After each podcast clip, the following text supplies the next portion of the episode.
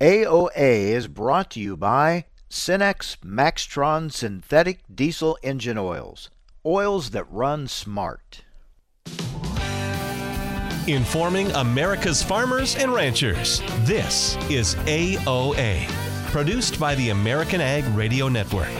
Here's your host, Mike Adams. Hello, everyone. Welcome to AOA. Thank you for joining us letting us be part of your day. We appreciate it. Hope you had a good weekend. And here we are kicking off the month of November. It'll be a week that a lot of farmers are hoping will be dry enough to allow them to get back to the fields and finish harvest. We'll talk with DTN meteorologist John Baranick about the forecast for the week ahead and for this month of November. We'll talk with one of those farmers trying to get harvest done in Illinois. David Erickson will be joining us. We'll talk markets with Steve Nicholson with Rabo AgriFinance. So, all that coming up on today's program. But we want to start it off with a check of the news. Is this the week that uh, uh, Congress passes these big spending bills? Let's check in with Sara Wyant, editor and president of AgriPulse Communications. Sara, thanks for joining us. My pleasure, Mike. Always good to be with you. So, is this the week? Well, we certainly have been anticipating this for a long time, haven't we? Yes. Uh, it looks like it could be this week. And I mean, as we reported, there were some members saying it could be as early as Tuesday, but there are a lot of people pushing to add some additional provisions into the Build Back Better package that has now been pared down almost in half from where they started. And so it has to go through the Rules Committee process, and they have to decide what amendments, if any, they might accept. Um, all that has to happen rather quickly for a vote to happen on Tuesday. So I don't see it that early. Uh, but I think perhaps later in this week uh, they might be able to get something approved.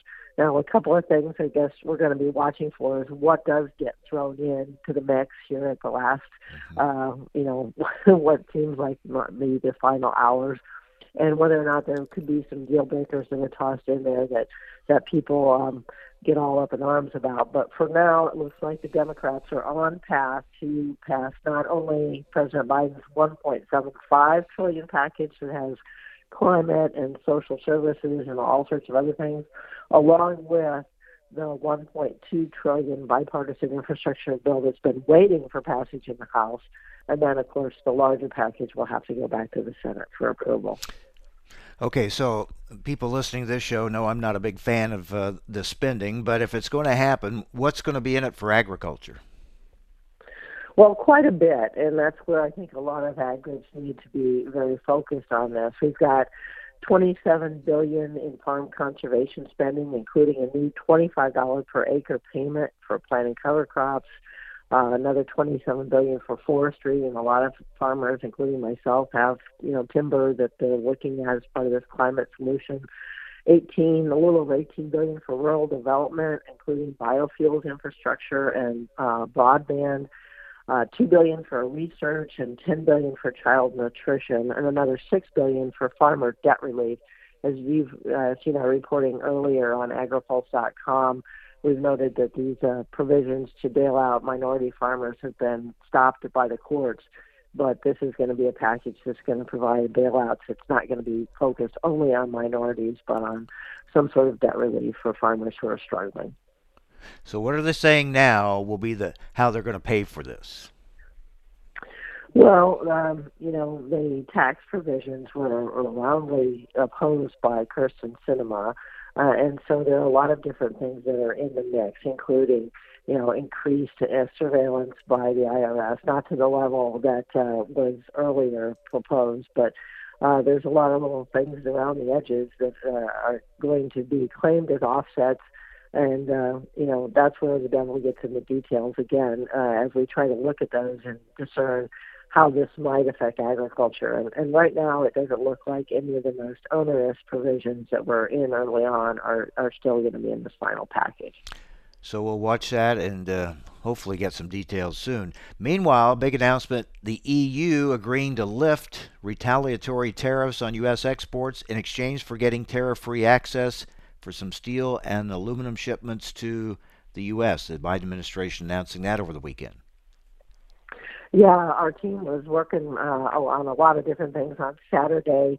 uh, hard to even get a day off with this news cycle right now. Um, the EU, as you know, had imposed these uh, really stiff duties of 25% for sample on corn, but it also affected everything from orange juice, butter, cheese, uh, pork, nuts, and, and even the whiskey folks were hit. So uh, anybody who contributed their products uh, to the whiskey industry will see some relief, hopefully, by this deal that uh, gives the U.S. Uh, you know uh, an opportunity to have more access for steel and aluminum, and lift some of those uh, uh, really heavy tariffs on U.S. ag exports.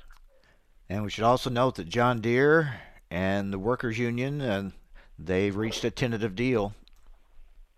Right, they've got to wait and, of course, get that passed by the uh, union members. But it really was a positive sign, and I know a lot of farmers were uh, stuck outside of the field because of all the rain that came across the Midwest. But those that are itching to get back in would certainly like to know that their supply chains are going to be able to work a little bit better and and that new equipment is going to be able to be moving back through the Deere factories. And I think this was a really positive sign.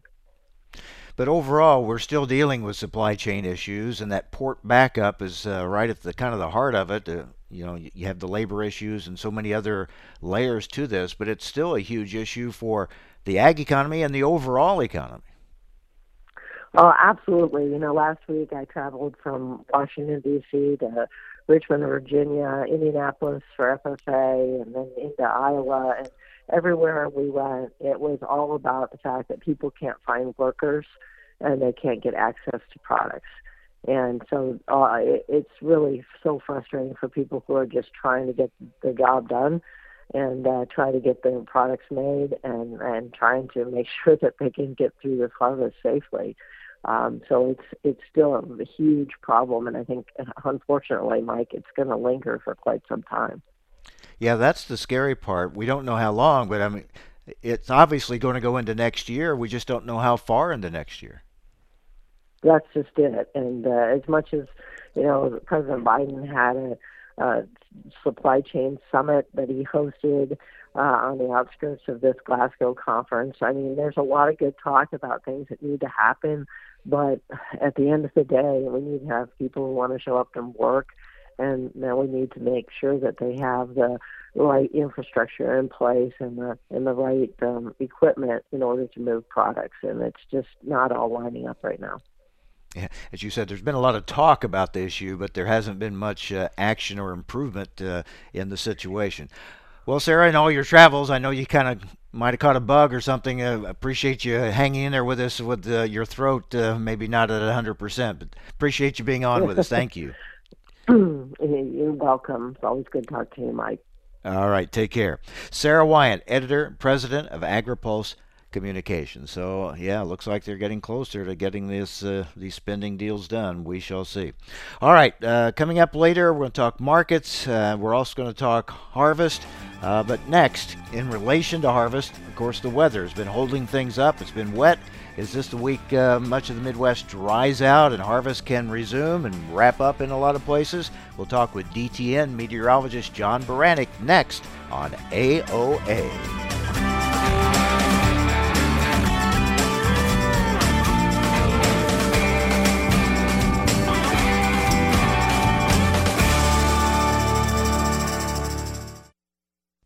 AOA is brought to you by Cenex Premium Diesel. Cenex Premium Diesel. Diesel that doesn't mess around. At Golden Harvest, our best skill is knowing how to listen. From our Gold Series soybean and game changing corn portfolios to our expert insights housed in the Illuminate digital agronomy platform, everything we offer is an answer to what we've heard from you. This is how we listen peanut butter and jelly, cookies and milk, football in your favorite recliner. Some things work best in pairs. Enlist E3 soybeans from Golden Harvest are no different.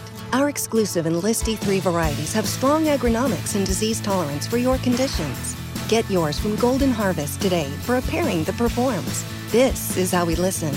Copyright 2021 Syngenta. The trademarks or service marks displayed or otherwise used herein are the property of a Syngenta Group company, Enlist E3 soybean technology is jointly developed with Dow AgroSciences LLC and MS Technologies LLC. Enlist E3 is a trademark of Dow AgroSciences LLC. All other trademarks are the property of their respective owners recently on Adams on Agriculture. So there is a bipartisan bill that would create a contract library for the beef industry. Joined now by Tanner Beymer, NCBA's Director of Government Affairs and Market Policy. Tell us about how it would work and how would it benefit beef producers?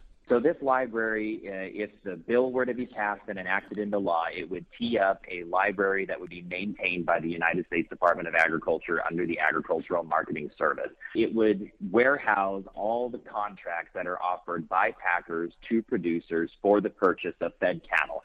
And of course, that would be subject to USDA's rules of confidentiality, and it would presumably be aggregated similar to some of these other reports under livestock mandatory reporting.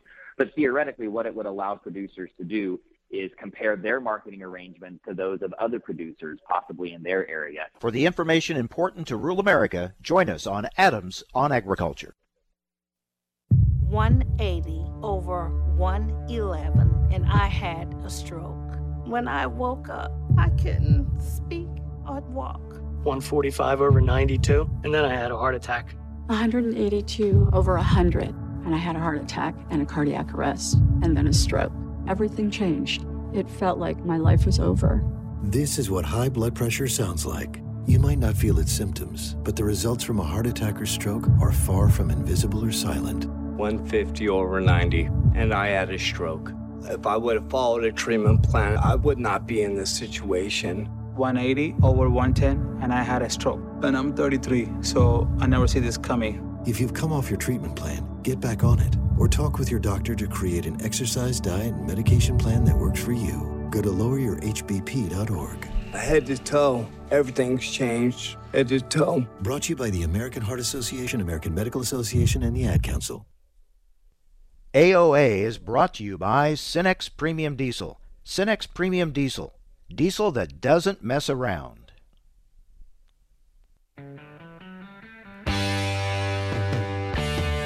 Information America's farmers and ranchers need to know on AOA. Now, back to Mike Adams. Well, many parts of the Midwest have been very wet, and that has kind of slowed things down, really uh, ground things to a halt uh, for harvest, the final stages of harvest this year. But maybe this is a week uh, many of those farmers can get back out to the fields. Let's check in with DTN meteorologist John Baranick. All right, John, what's the forecast for this week? Is it uh, a good harvest forecast or not? For the most part, I'll say yes. Uh, we do have a couple of things to talk about. I guess I could throw a wrench into that. One, we got a we got a cold front moving through, um, bringing in some colder temperatures here. A lot of areas are going to see their first frost here that haven't yet. Uh, across the eastern corn belt, a lot of us in, here in the western corn belt already have, but uh, it's going to be actually colder than that. A lot of 20s up here in the western corn belt. Um, but really, what we're we're going to see is as we, we, this cold front has brought a little bit of shower activity out in the plains in Nebraska and in Kansas. We had some snowfall there, a couple inches out there in southern Nebraska overnight into this morning. Um, but as they kind of move eastward, they'll they'll fade out. So I think for the most part, we're going to be dry here for uh, for the rest of this week and going into the weekend across the eastern corn belt. It should help us to dry out some, but you know temperatures are going to slow that down a little bit. The other thing that's going to happen here is with the colder temperatures, um, and the Great Lakes being wide open, of course, uh, temperature difference here is going to create a few uh, lake effect showers that may come in the form of, so, uh, of snow uh, in a few spots here. Um, but that's mostly going to affect, I think, Michigan and really on the on the near the coast of uh, or, or shoreline there of Lake Michigan is, is going to be the, the biggest impact. But for the most part here across the Corn Belt, we're going to have some good conditions to, to help us dry out um, just a just a little bit of a challenge, but uh, for the most part, we're in, we're in good shape this week. Sounds like a November forecast as we turn the calendar. Yeah, you know, we uh, October was so well above normal for temperatures across the entire Corn Belt, and you know, it's weird to have rain coincide with warm temperatures. Um, but you know, we're we're finally getting into that fall season here as, as we turn the, the the calendar month into November. I think this month of November really is going to be a, a, one of those typical fall months where we see big swings both up and down uh, in terms of temperature and uh, periodic showers and systems moving through. So I think uh, if, if you were looking for uh, a month to really encapsulate uh, the fall, I think this one's going to be it. Yeah, because that's a big question. Not only finishing up harvest, but farmers are looking for window to get some fall field work done. So that kind of might be iffy at times, right? It sounds like this uh, this forecast you're giving us offers a lot of everything, so those windows might not be uh, open too long. That's right. So if you see the window, uh, take advantage of it while you can, because you know we're we're in that season where things just flip on a dime, and uh, looks like this month is going to have plenty of those ups and downs. So if you see the window and you got the opportunity, it's probably good, best to take it. Looking out west, where they got a lot of that rain finally in California, has that system moved on out, or are they going to get more out there? Well, so the system that actually went through there actually moved through uh, the, the Corn Belt last week, and that's what brought uh, the the widespread rainfall across the Eastern Belt uh, late last week and into the weekend. So that system's gone, but uh, we keep continuing to get reinforcements out there in the in the Pacific Ocean, and keeps continuing to bring waves and waves of showers and, and little disturbances through the, the western states. Um, they're getting out some some pretty good uh, rain here across the coast right now in, in California and, and in the Pacific Northwest. But you know these ones that are that are just kind of lazing through the the area, not these big giant uh, systems moving through uh, don't have a whole lot of punch to them. So most of it just gets run out on the coast. We'll see some of that shower activity kind of moving to the Pacific Northwest, the wheat areas up there, maybe in the Central Valley of California at times, but for the most part, uh, most of this is just going to be run out along the coast. And that's going to continue into next week too. So overall, has the drought monitor map improved much?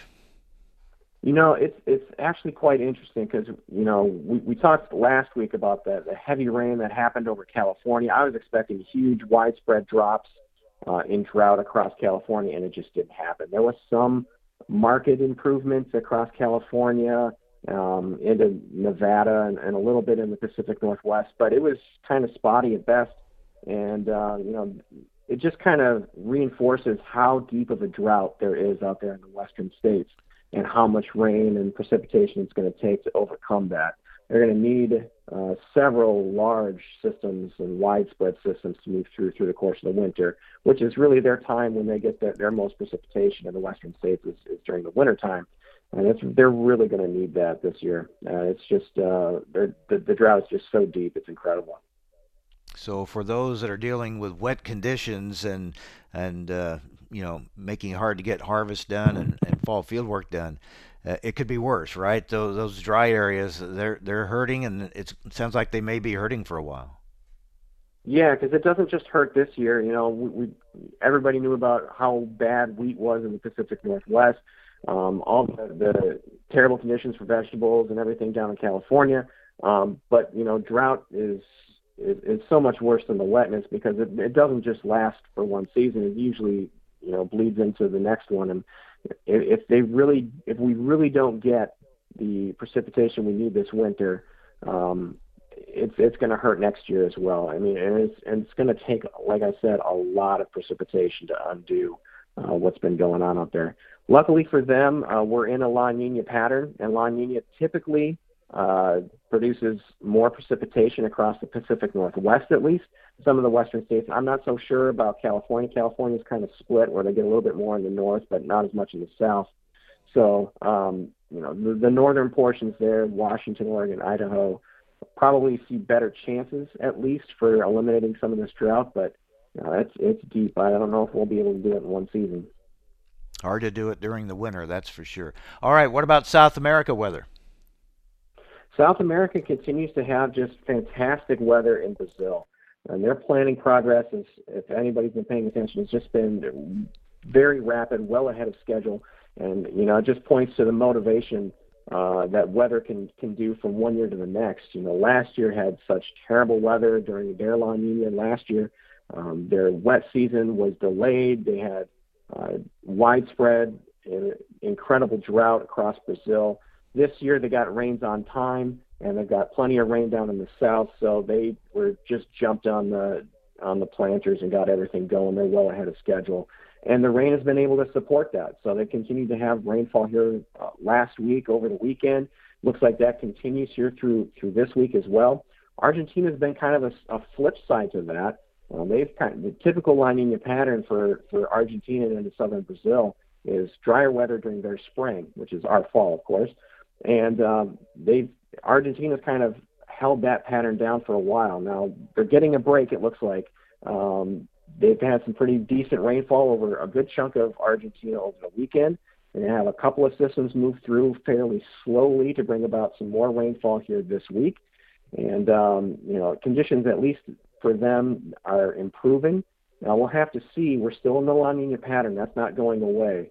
And models are a little mixed on what happens after a front moves through late this week and weekend, whether or not they get some more showers next week. But uh, the, the La Nina pattern and the dryness uh, is likely to continue uh, to have an impact more so than the wetness here. It looks like they're just getting a break in Argentina. All right, we'll keep an eye on that. So let's uh, go back and wrap it up with a, a look at your November forecast for much of the Midwest. Yeah, so November again, it's, we're, I think we're going to see a lot of swings up and down. Um, you know, we're getting a downswing right now, at least in terms of temperature. Uh, we'll probably see that uh, rise up here this weekend, and then going into next week. Um, it'll be interesting to see what uh, models do with a, a, a potential system for for the middle and end of next week, whether or not we get some showers here across the Corn Belt. Not so sure we will, but I'm not so sure we won't either. Um, and it just kind of goes to the, the the uh, variability we'll see this month is we're not really sure what's going to happen. We'll probably see some more swings up and down and uh, some showers here and there, but uh, it's going to be interesting to see where uh, any of these heavier rains occur.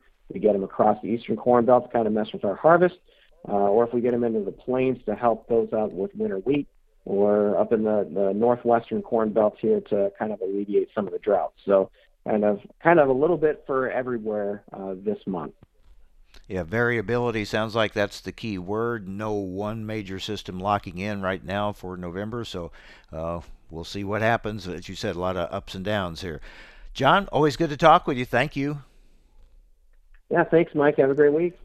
You too. DTN meteorologist John Baranick with a look at our weather forecast for this week ahead, which hopefully will be a uh, week that allows farmers to get back into the fields. We'll talk with Illinois farmer David Erickson a little bit later on to see if he's able to get back this week and how much harvest he still has left to do. But up next, we're going to talk markets with Rabo Finance grain and oilseeds analyst Steve Nicholson. Stay with us. You're listening to AOA.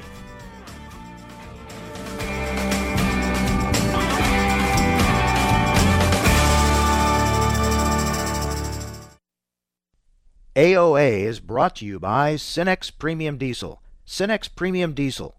Diesel that doesn't mess around. Join us every Tuesday for Around the Table brought to you by CHS as we discuss how cooperatives support farmers and ranchers and build strong communities. Each week we'll chat with voices from throughout the cooperative system, from global market access to local expertise We'll explore how co op ownership means you own a world of opportunities. Tune in on Tuesdays or visit cooperativeownership.com to learn more. So you're saying I could save some money now by bundling my crop protection products? But I'd miss out on the 5 to 15 bushels per acre advantage from Acuron herbicide? Mm-hmm. And the 4 bushel advantage Saltro seed treatment has over Ilevo seed treatment? Yeah. And the 18 and a half bushels per acre advantage from Trivapro fungicide? Yep. So the bundle deal isn't really all that much of a deal, is it? Nope. Better yield is the better deal. Talk to your retailer or Syngenta rep to learn more. Always read and follow label instructions. Acuron is a restricted use pesticide. You're listening to AOA. I'm Kirsten Rahl. On Friday, there were daily export sales notice from the USDA. Totals were 279,415 tons of corn sold to Mexico and 354,350 tons of beans sold to unknown destinations. Current ethanol capacity has increased to 17.55 billion gallons. The USDA only forecasting 5.2 billion bushels of corn will be crushed. Temperatures across the Midwest are expected expected to be 5 to 10 degrees below normal this week. There will be a widespread overnight freeze frost risk in many states. Snow is possible in western and northern regions. On the Board of Trade this morning, December corn trading two and three quarters higher at 571 and a fraction of a cent. The March contract up three and a fraction at 579 and a half cent. For soybeans, the January contract down three quarters at 1249. March down three quarters at 1258 and a fraction of a cent. For wheat, Chicago wheat December up 14 and three quarters at 787 and a quarter of a cent. Kansas City wheat December up 12 and three quarters at 798 and three quarters. Minneapolis spring wheat Up 16 and a fraction at 1069 and three quarters. The March contract trading 14 cents higher at 1047. For livestock, trading this past week featured both higher cash prices accompanied by higher cutout prices for box beef. Cattle traded in all regions at higher prices. In the South, cattle traded mostly at $126, while northern live sales were mainly at $127. December live cattle trading 42 cents higher at 129.70. February trading 67 cents higher at 134.87. Feeder cattle January 20 cents higher at 156.35. March up 20 at 157.60. In lean hogs, the February contract up 50 cents at 79.17. December trading 47 cents higher at 76.55. You're listening to AOA. I'm Kirsten Rawl. The Alzheimer's Association and the Ad Council present the story of Cynthia and Ed. My mother was always very active and independent, and she was familiar with her neighborhood. But one day, out of the blue, she stopped at the stop sign for much longer than usual. And uh, she didn't know whether she should go forward or, or turn or just stay at the stop sign. She wasn't even really sure where she was at. She was very concerned. It was very unsettling for her.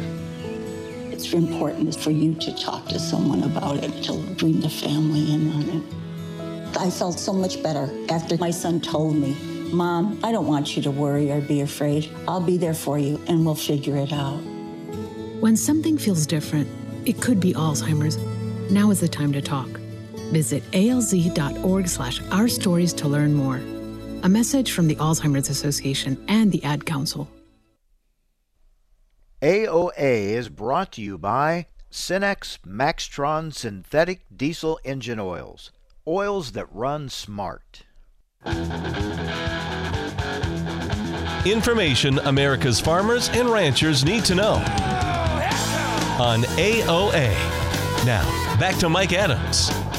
All right, let's break down uh, the different uh, factors uh, impacting the markets. We joined now by Steve Nicholson, grain and oilseeds analyst for Rabo AgriFinance. Steve, good to talk with you again. Let's start on the demand side.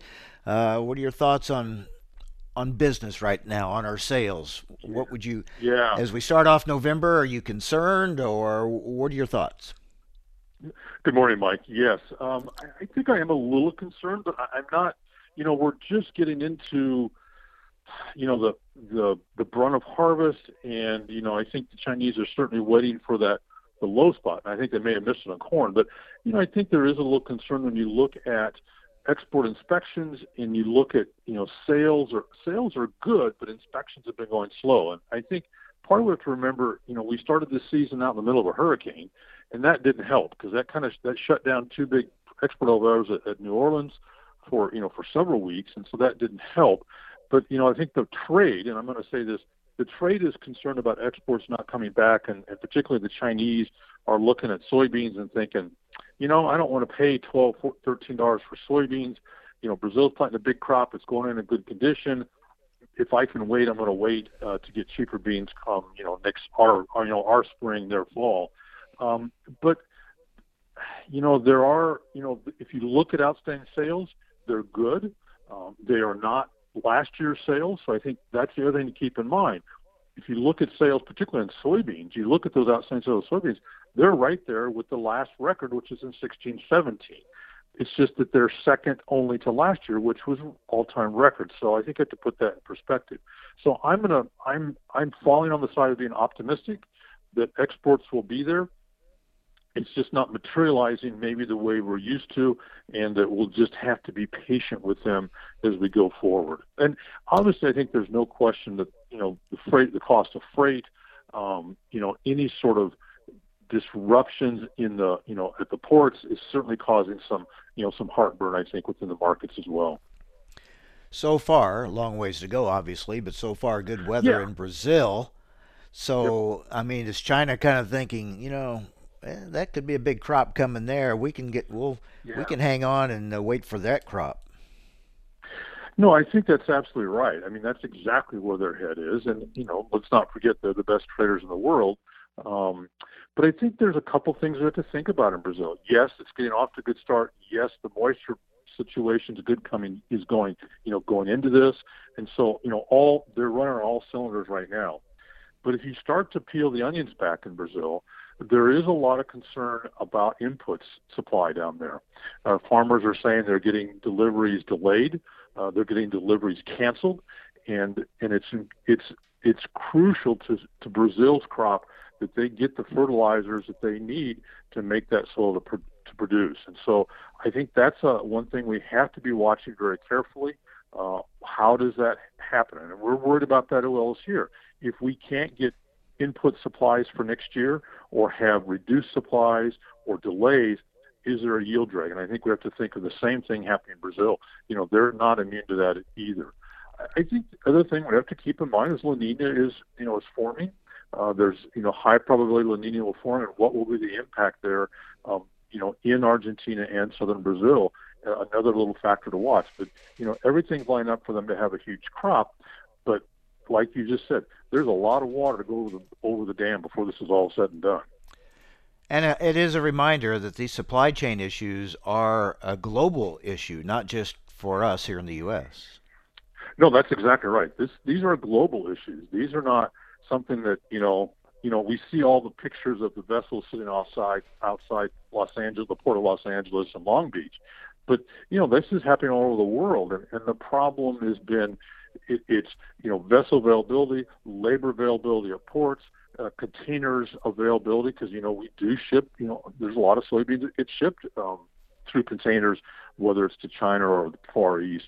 You know, all these are causing, and and the fact is that you have fuel prices rising. Um, along with just the freight costs. So, you know, commodities are going up in price. Unfortunately, the farmer's not seeing that. Uh, unfortunately, you know, and unfortunately, he's seen that um, kind of in the negative way because his basis levels are getting hit because of higher freight costs. So, it, it's all a challenge for everybody, and we can't. And the Chinese, I'm a little surprised. You know, that obviously they stocked up last year. I think there's no question about that. But I'm a little surprised that they're not thinking that same way this year, because of all the challenges with with freight and logistics. That they're you know maybe getting a little bit ahead of it so that they don't have any issues as they go forward. So I, I, it's something we have to watch. Unfortunately, that's not good for agriculture from a price perspective for producers, but we do need to see uh, that get corrected soon. But I, I think I have to, I'll have to be the pessimist there. You know, in our discussions internally, we're thinking this is something we're we're afraid that we're going to be talking about this a year from now too. Wow. We're talking with Steve Nicholson with Rabo AgriFinance. All right, Steve, let's get back to the production side. We're still trying to wrap up this harvest. Do we think we have a pretty good handle on uh, this year's uh, production or not? Well, that's that's the sixty-four billion dollar question. You know, and I've been a little bit, I suppose, I'm maybe a bit of a pessimist on on this, but you know, everything I hear, whether it's corn or soybeans, has been terrific. Um, particularly on the bean side, I think in talking to producers and listening to them around the country, it appears that the bean yields have just been terrific, and that that late season rain that we got across parts of the Corn Belt really did help the bean crop. And people are seeing bean yields they've never seen before, or just sort of dumbfounded. You know, the corn. You know, I'm still, and, I'm going to say this too. I mean, particularly when you look at crop condition ratings, and I know I've harped on this before but you look at those crop condition ratings and line them up versus past you know, final crop conditions versus yields. This this crop condition and these yields don't match up well. So that's the part I'm a little bit worried about. Um, and corn's the same way. Um, corn probably the USDA is likely a lot closer on the corn yield um, than they are on the bean yield if there is going to be a surprise. Um, but maybe on corn, it's back to kind of where we started back in August. Is not a big drop, but with beans, And it may be just that. Is that that late season rain was just enough to keep it going? But it is remarkable the yields we've seen so far. So this this November report coming up here in just in a few short days is really going to be important to setting the tone for the market as we go into wintertime and, and really into springtime for that matter. So I think be aware and be you know watching carefully what could happen uh, in the November numbers because if it's if it's a surprise, my think my thinking would be it would be a surprise the downside, not the upside. Because hmm, I was going to ask you if you're holding on to unsold crop, yeah. what's your strategy? yeah, if you're holding on to new crop, you know, old crop, I, I, I think you need to move it on. I mean, it's let's go back to managing the margins. Can you make money selling old crop at these levels? And the answer would be yes. Um, and I think it's I think right now it's more important to lock those margins for old crop and move on and start thinking about the new you know your new crop 22 you know how are you managing those margins? And that's both a discussion on the revenue side and as a discussion on the cost side. I think that's the more important thing that you need to do now because you can lock in these margins and move on. Um, that would be my advice here. And and, it, and that discussion is a little bit more nuanced because it depends you know, do you have 80% of your new crop sold? If you do, then maybe you don't need to be quite as uh, vigilant or as aggressive. If you haven't sold any new crop, then that's, you know, I think you need to be more aggressive and move forward. Uh, you've seen the bean market be a little bit kind of sideways. Uh, you know, we do have, we have seen a good uptick in the corn market. Um, you know, I think that's, you know, we've seen corn, but partly because of, you know, we've gotten harvest done and move forward, you know, moving on. But I think you know, if you're managing margins and you've got positive margins for your new crop and you haven't sold any, you need to get moving. Of course, the big issue for many is going to be on inputs, price yes. and availability. Yeah, and yes. I've heard a lot of say, well, yeah, we'll deal with the price. We don't like it, but we'll deal with it. But more concerned about just right. can you get it? You know, can you get what you need and when you need it? That'll be the big issue next year, won't it? Yeah, absolutely. And I think you know I, I agree with farmers exactly. I mean, the price is the price, and you know sometimes we just have to take it and move on. But my concern is as we go into the new year, into the new crop, is exactly what you said is supply, and it may not matter what the price is. You may be willing to pay two thousand bucks a ton for urea, but you're not. It doesn't matter because you're not going to get it. Um, and I think that's where farmers are going to have to really think about that. And I would be uh, I've read a few things, and I am certainly not an agronomist by training, um, but I've seen some articles, farmers, uh, people in extension talking about making sure you understand where your soil fertility is, so that you can manage that that that application um, very closely this year because of costs and because of potential supply issues. But yeah, absolutely, supply is going to be the issue, and we're very concerned about that as we move into planning, planning and planting for 2022. Yeah, we were already wondering, you know, how the acres uh, numbers uh, would yep. would sort out, and we'll, I think, going to be wondering that even more as we get into spring next year. Steve, thanks a lot. Good to talk with you. Thank you, Mike. Good to talk to you. Take care. Take care. Steve Nicholson, grain and oilseeds analyst for Rabo Agri Finance. So, um, if you've got harvest done this year, you're fortunate. Uh, some are still waiting because of all the wet weather through the Midwest uh, this past week. But this may be the week, as we heard earlier, that uh, many of those farmers will be able to get back out there and, and wrap things up, hopefully. One of those farmers farms in Illinois near the Quad Cities, David Erickson and he's been waiting to get back in the fields. We'll see how things look on his farm and how much he still has to do and how the yields have been so far. That's coming up next, a harvest update. Stay with us. You're listening to AOA.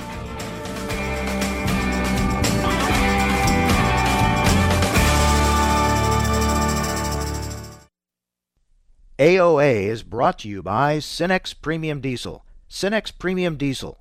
Diesel that doesn't mess around.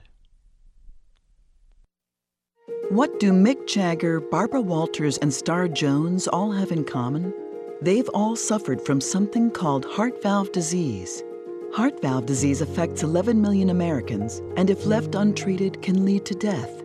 Unfortunately, less than one in four Americans have much knowledge of this disease that kills more than 25,000 people every year. The good news is that if heart valve disease is treated, patients can recover and live long, happy, and productive lives. But in order to treat heart valve disease, you need to know if you have it. If you or your loved ones are over the age of 65, have been treated with radiation to the chest, have been diagnosed with a heart murmur, or have a history of heart disease, it's time to listen to your heart. Ask your doctor today about screening for heart valve disease. A message brought to you by Heart Valve Voice US. For more information about the symptoms and treatment for valve disease, go to heartvalvevoice-us.org.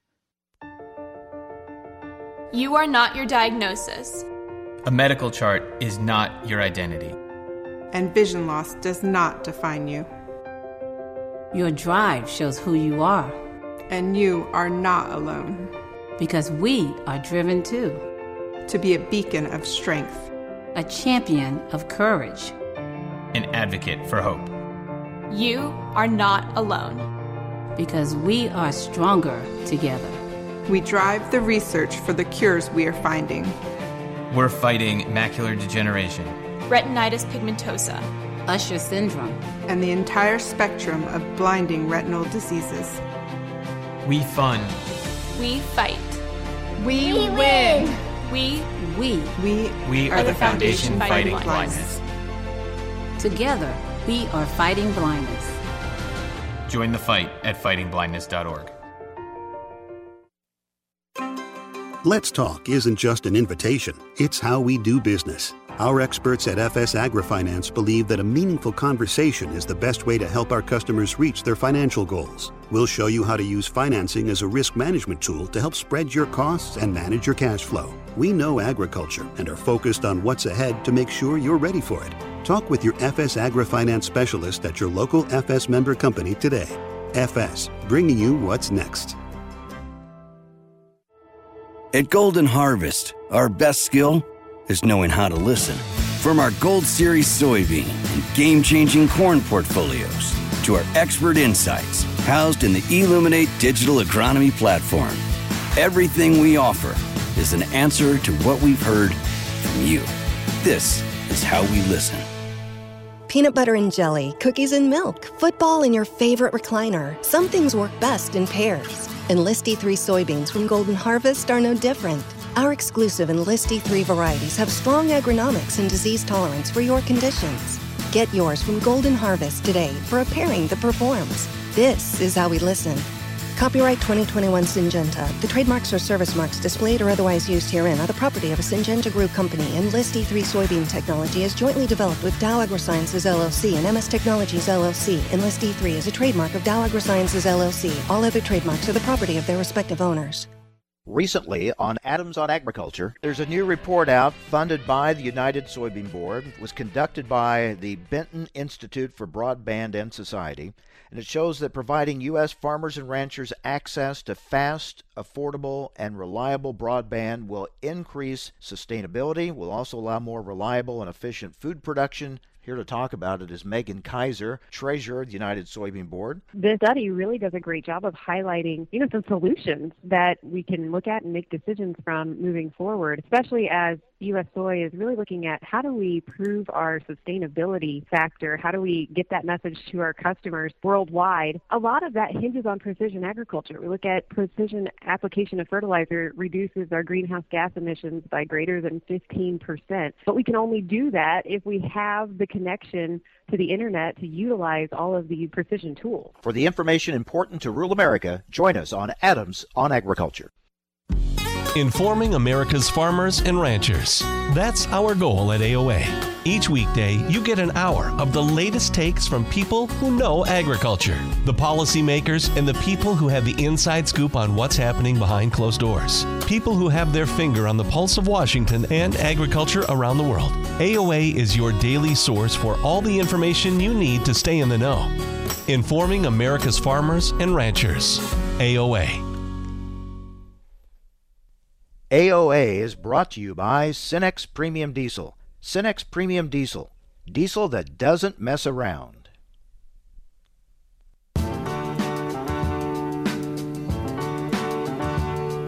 Information America's farmers and ranchers need to know on AOA. Now, back to Mike Adams. All right, let's talk harvest with Illinois farmer David Erickson, farms near the Quad Cities. David, good to talk with you. Uh, is this the week you get back in the fields? We're sure hoping so, Mike. We uh, we we're out about ten days from the sixth to the sixteenth of October, and got back in there for uh, about seven days time, eight seven and a half days time, and and then uh, got rained out this oh what the twenty third of October. Um, and uh, haven't been back to the field yet. Although we've spent the morning thus far trying to figure out if we can try something this afternoon or not. Getting close, right? A slow go. Yeah, getting close. Been a slow go after an early start. We started about a week earlier um, than normal in our area, for, or at least for us. And uh, I don't know the way we're going here. We're maybe going to end a week or ten days later than normal. Mm-hmm. So we'll see. How much do you have done? Um, our corn, we have uh, one field of corn left, so we're about 95% done on corn. Um, we opted to stay in corn when um, some of our earliest beans first started due to some wind damage and poor stalk quality. Um, but soybeans were two thirds done on soybeans, so we still got a third of our soybeans sitting out there waiting for us to come get them. How have your yields been? Um, corn has been, as I I think I reported earlier when we talked that um, corn in this specific area has been down, you know, 10 to 20 percent off of uh, our trend line average. So pretty disappointing corn crop. Just didn't didn't finish well. Uh, too wet early. Um, lots of diseases, uh, both root and foliar diseases, came in late. Um, good bit of tar spot in our area, so corn yields are definitely off of normal here. Soybeans, I um, it appears are uh, above average to maybe in some cases, you know, excellent. Um, and it depends depends on the field. Our our highest yielding field um, that we've done so far is a field that's normally in the bottom third of our fields. Uh, so I don't I don't have a full explanation as to why there's so much yield variability even on on uh, good soybean yield. So here we are now into November. Uh, I mean, finishing harvest in November is not unheard of, but in Illinois, you know, a lot of farmers are done by November. So this this one's dragging on Right. a little longer.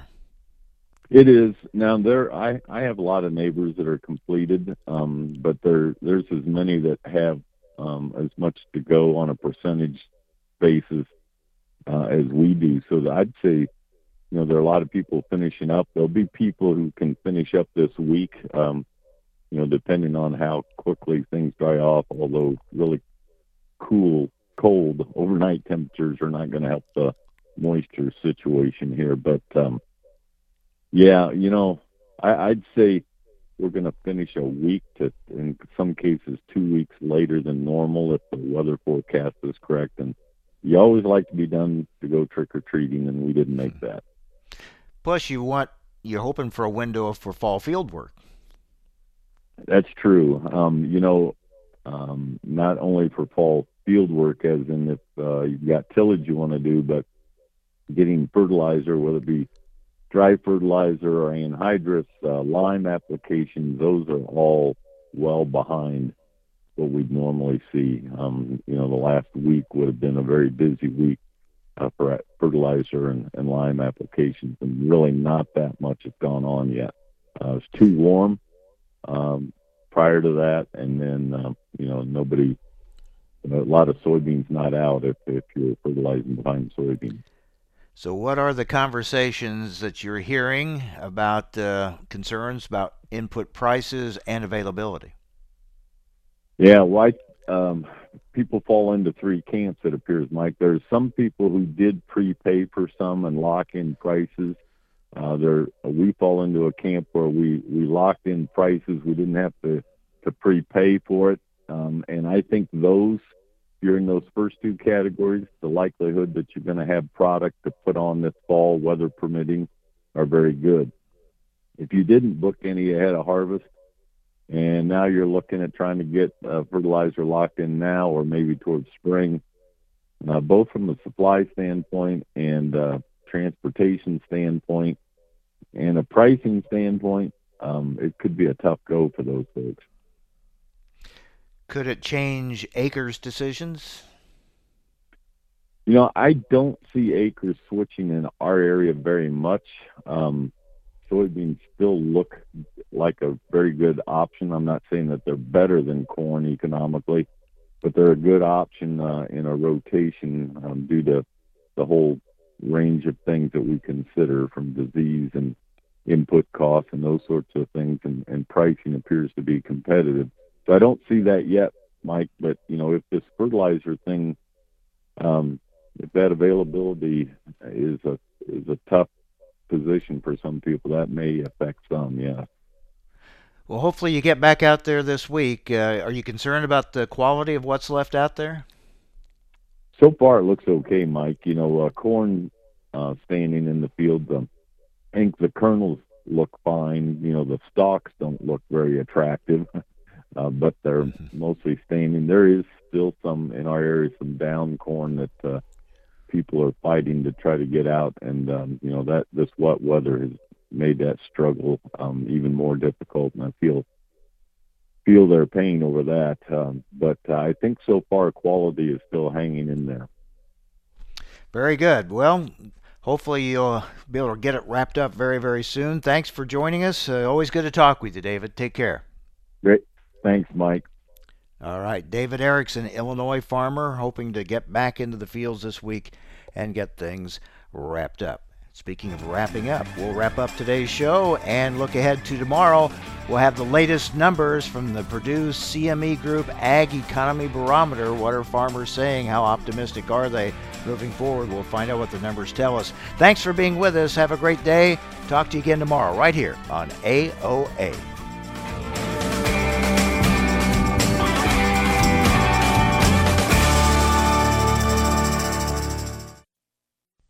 AOA is brought to you by Cenex Premium Diesel. Cenex Premium Diesel. Diesel that doesn't mess around.